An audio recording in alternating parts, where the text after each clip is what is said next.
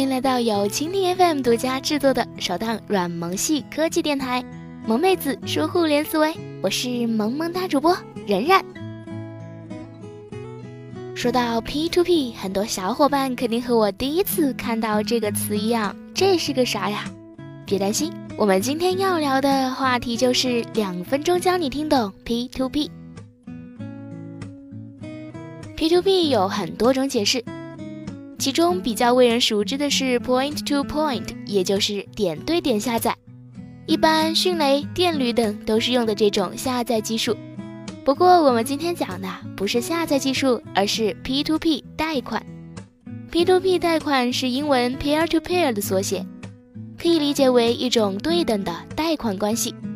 在互联网的浪潮下，兴起了很多 P to P 贷款平台。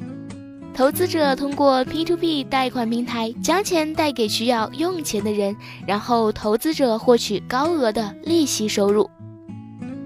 通俗点说，就是民间高利贷。不过有了互联网这个平台的支撑，摇身一变换了个 P2P 这么洋气的名字。P2P 贷款的猛烈发展还是在刚刚过去的2015年。根据资料显示，全行业成交量超过一万亿。网贷之家出了一份二零一五年 P2P 的行业报告，报告指出，二零一五年全国累计平台数量超过三千八百家，网贷投资人同比增长了十倍。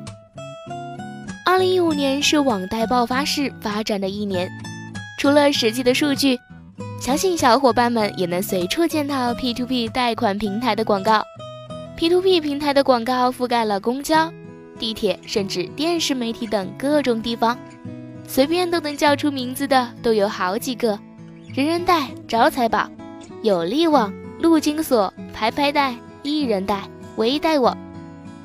如果说有人的地方就有人性的斗争，那么有钱的地方就有陷阱，也可以毫不含糊地说出来啦。仅2015年1月至8月。全国涉嫌非法集资的立案就在三千件左右，涉案金额超过一千五百亿元。以最近著名的案件易租宝为例，我们先来概括一下这个事件的经过。二零一五年十二月三号时，易租宝深圳宝安分公司被经侦突查，四十余人被带走。十二月八号。易租宝信息化研究中心即为办公场所被警方调查。二零一五年十二月十六号，广东省公安厅官方微博发布通报称，公安机关已对易租宝网络金融平台以及其关联公司涉嫌犯罪问题依法立案侦查。警方已对涉案相关犯罪嫌疑人采取强制措施。对涉案资产进行查封、冻结和扣押。相关数据显示，截至至二零一五年十二月三号，易租宝成交总额突破七百二十八亿。多赚数据显示，截止至二零一五年十一月三十号，易租宝代收余额高达五百二十四点八九亿。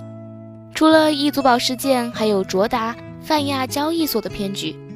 这些事件如同行业地震。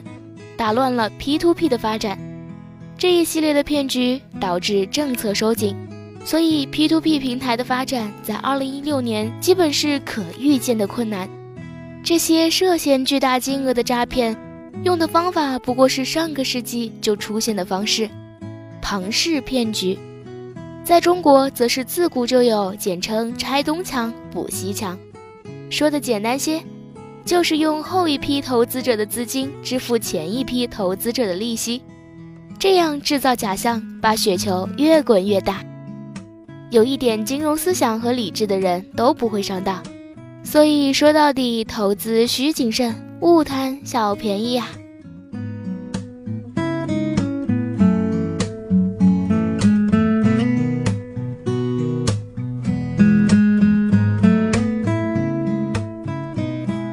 以上就是今天的萌妹子说互联思维。想要收听更多内容，请收藏订阅本节目或关注蜻蜓 FM 科技频道哟。